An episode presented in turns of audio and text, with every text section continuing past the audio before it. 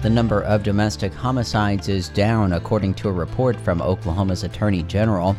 The Cherokee Nation is seeking to change federal law, and the USDA has awarded Oklahoma grants for rural businesses. This is the KGOU AM News Brief for Monday, February 19th. I'm Nick Daniels. The number of domestic homicides is down, according to a report from Oklahoma's Attorney General. But as OPMX's Robbie Korth reports, rates are still higher than pre pandemic levels. 105 people were killed in domestic violence incidents in Oklahoma in 2022. That's actually down from 114 the year before. The tallies are annually counted and released by the Attorney General's office. And though they're trending down, this year's total is still higher than the 90 Oklahoma average between 2011 and 2018. Oklahoma's Domestic Violence Fatality Review Board has a few recommendations in its annual report. The board suggests the state legislature make more funding available for victim services and make sentences for domestic violence charges more stringent. I'm Robbie Korth. The Cherokee Nation is seeking to change federal law so the tribal nation's freedmen will be part of the tribe under the Major Crimes Act.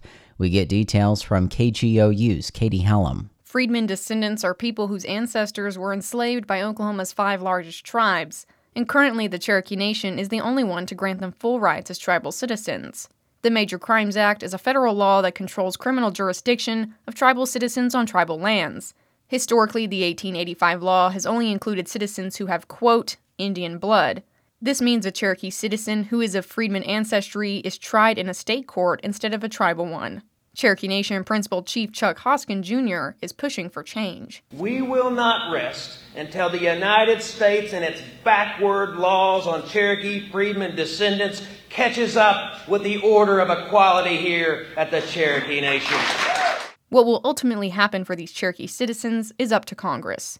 I'm Katie Hallam. The U.S. Department of Agriculture announced it is doling out $2 million in grants to Oklahoma rural businesses, municipalities, and the Cherokee Nation.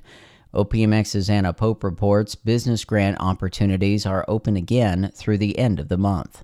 12 projects from Harper to Pittsburg County were funded with USDA Rural Business Development grants through its Office of Rural Development. The federal program promotes job and economic growth. Kenneth Corn, Oklahoma's Rural Development Director, says the state is home to entrepreneurs who are, quote, challenging the status quo that rural Oklahoma is in decline. Grant money can be used for business growth, to create incubators, and more.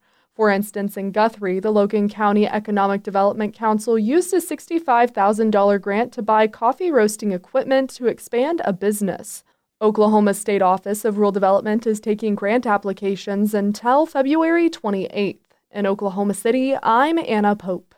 OU women's softball extended their NCAA record win streak to 62 games after winning all five contests in the Cowgirl Challenge over the weekend. The Sooners scored 36 total runs and allowed only one run through the tournament. OU will play in the Mary Nutter Collegiate Classic on Friday in a doubleheader against Mississippi State at 7:30 p.m. and Wisconsin at 10 p.m. You'll find more news throughout the day on our website at kgou.org and on the KGOU PM News Brief podcast. Black perspectives haven't always been centered in the telling of America's story. Now, we're taking center stage.